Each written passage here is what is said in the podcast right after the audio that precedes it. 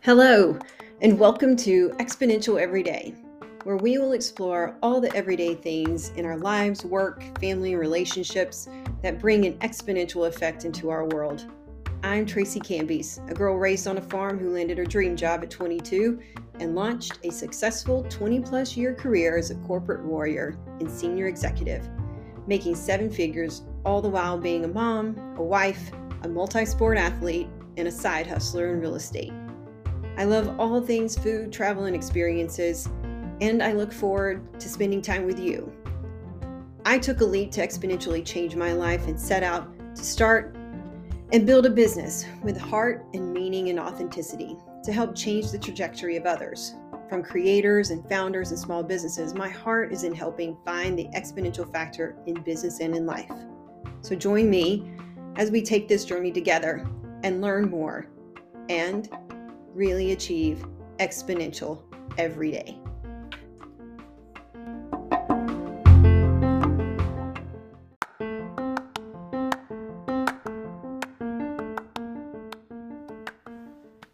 Good morning and welcome to Exponential Everyday.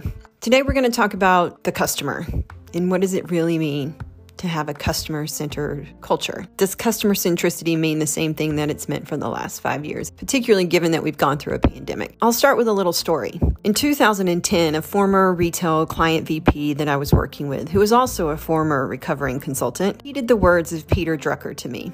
Culture eats strategy for breakfast, Tracy. So, in a nutshell, Mr. Drucker was really saying that the best innovation strategy is of little use if it's not backed by an innovation culture in which goals are implemented with commitment and without compromise. My client was really articulating this to me as we were discussing the strategy and the tactics that were going to underpin this strategy. They were telling me that this is really beautiful as a strategy and the numbers are supportive of it.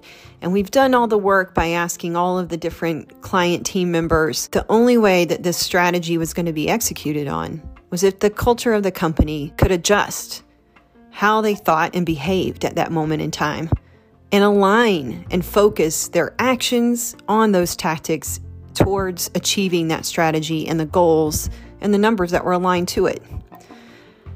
That conversation has stuck has stuck with me for the last 11 years. Action-oriented tactics and metrics. Some were really successful at executing on those strategies and have have achieved substantial growth. And while all of these strategies were backed by numbers and feedback from consumers, not all of them were successful, and not all organizations were able to truly stand behind that strategy and execute on it. Many of these strategies fell apart or actually were torn apart and dismantled by the culture of the organization. Your company's values and ethos, characteristics, methods, and strategy have to be aligned and connected. However, in startups and small and medium sized businesses, the best and most successful are always focused, first and foremost, on solving a customer need and staying connected with their customers or clients. Strategy isn't just for strategy's sake in a startup or in a small business. Strategy is centered and built around the customer. Culture is the organization's behavior and attitude, and they have to execute on that strategy. When you're a small business or a startup, you're usually less than five to 10 people, depending on what point in the game you really are in the startup world. Yet I find as I work with small and medium sized businesses, and it's clear that your organization as a startup or a small business has to be centered on your customer or your client needs. But given all the challenges in the world over the last three years and our current economic environment, it's even more clear that customers need to remain at the center of the strategy and of the organization. But the customer doesn't care what your strategy is or is not. What they do care about is if your product or service connects with them or serves them in a way that they want or need now in their life. And because so many things in the last three years have changed and impacted life as we knew it before, and the current economic environment that we are in isn't completely unstable, but it there brings some instability thinking into it. There is something to be said for considering Are we really talking about building customer centric organizations? Or are we talking about building customer life centered organizations? Customers are no longer okay with being seen or thought of as one or two dimensional people or objects. The pandemic proved that life impacted us on a number of factors and in a number of different ways. So, as we think about as a startup becoming customer centric, we have to shift that to being customer life centric. A recent study by Accenture called The Human Paradox surveyed consumers, and a few interesting insights popped out as I read this article. One of them was is that with external forces exerting more pressure and a list of practical and ethical considerations that keeps getting longer in our world today, people are facing more complex and more frequent decisions than ever before. The study showed that 72% of the customers, sorry, consumers that they talk to say external factors such as inflation, social movements, climate change are impacting their lives more than ever before. And 60% of the consumers say that their priorities keep changing as a result of everything going on in the world. To help them make decisions, consumers are looking to the people they trust the most themselves. People and consumers are looking more inward than ever before to make their decisions and not necessarily influenced by a ton of outside uh, inputs, but more of the outside life factors. So now they're ready to act on their own best interests more than ever before. Because if they don't, who will? So that made me think as a startup and a new brand, how can your organization connect with your consumer to enable you as an, a business owner, as a startup, and help the consumer make the best choice and also choose your product or service over the competition?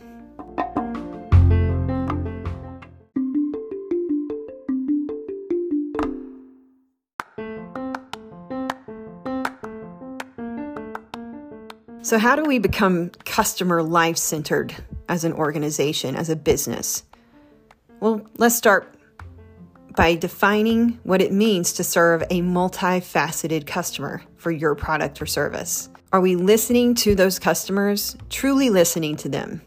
Are we doing our research? Are we reaching out and understanding why they buy our product or service? Are they buying it for our features, the price, along with the ingredients, or our values and authenticity in our brand? Are they buying it because our services are paired with our product? Why do they come back to us as a brand or product? Is it for convenience? Is it for the simplicity of what we bring to the experience as well as the quality of the product? And oh, by the way, the values of our organization and who we give back to and how we give back socially or to the climate, consider understanding that those customers that don't come back as well.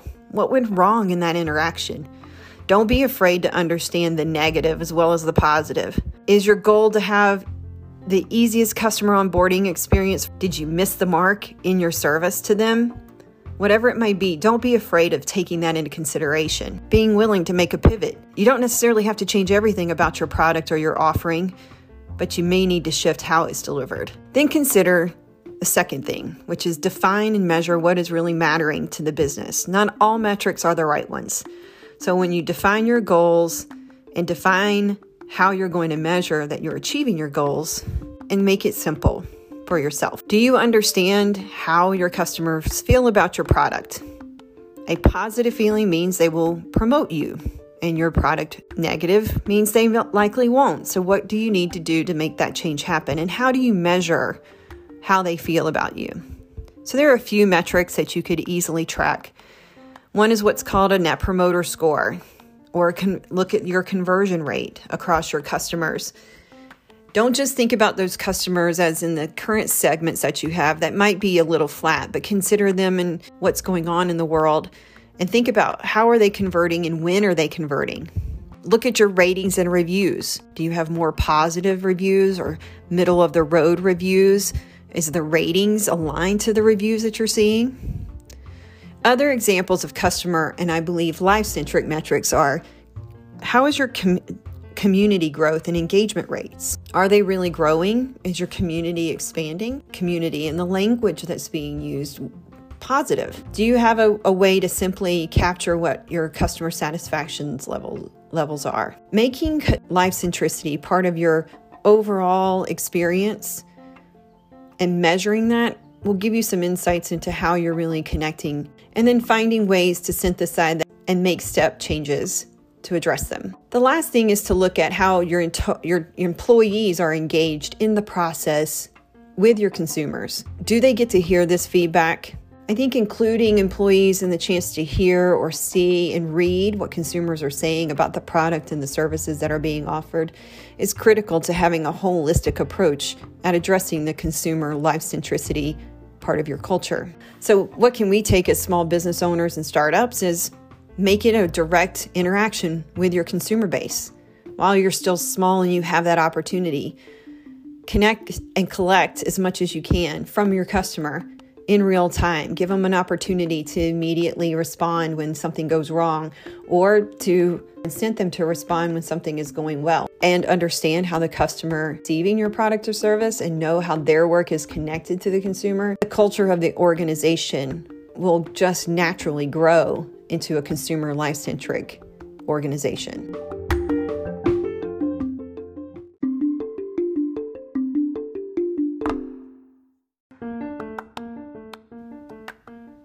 So let's bring it all together. As a startup or small business, you don't have thousands of employees yet to engage into a consumer life centric approach and strategy or conversation. You don't have a ton of time or money to spend on big assessments or strategy consultants to come in and help you. So I thought about what are some tactics that you could actually try out. One advantage of being a startup is you're nimble, you can move fast. And a lot of these tactics are low cost or no cost in a lot of ways. And some of them you may already have tools at your disposal in which you can automatically engage with it allows you to engage with your consumer in a very low cost way with a lot of high return. So here are the seven things I thought about. One, collecting your customer feedback. You can offer a quiz or a small survey.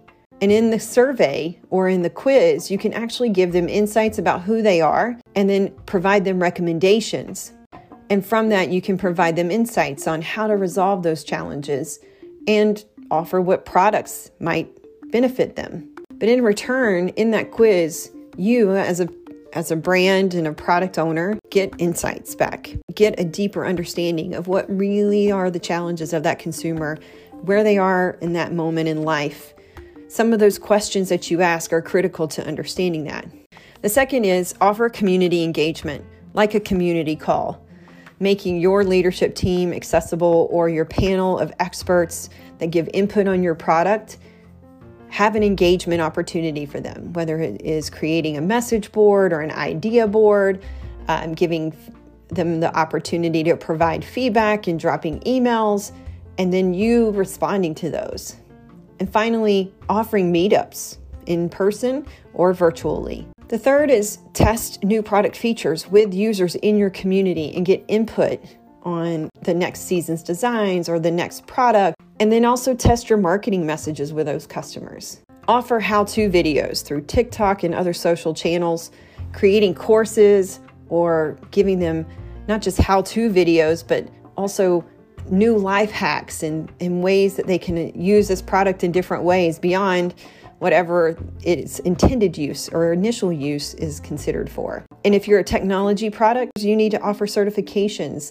Another tactic is to offer them not just discounts, but something that helps them or gives them value in their life, like a tool, a checklist, or simply access to life enhancing knowledge. And finally, consider analyzing and evolving that journey on a regular basis that really connects with what's going on in the lives of your consumers at this moment in time and considering what they may be facing. These are just some simple tactics to think about as you are evolving your tactics and your product today and how you're thinking about engaging, changing, or evolving your marketing plans of tomorrow.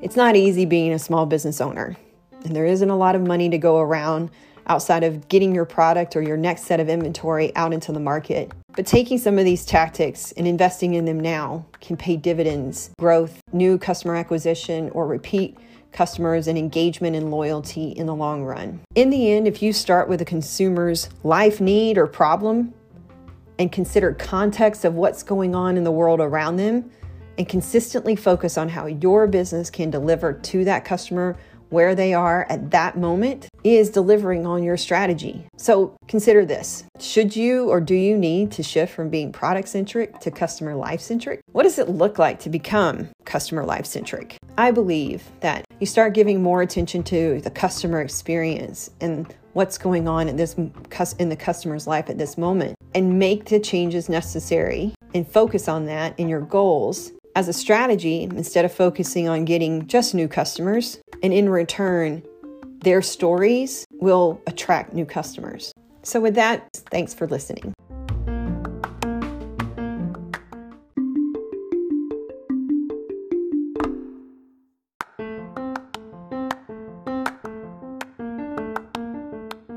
Thank you for listening to Exponential Every Day. If you could do me a favor and leave me a review, I would really appreciate it.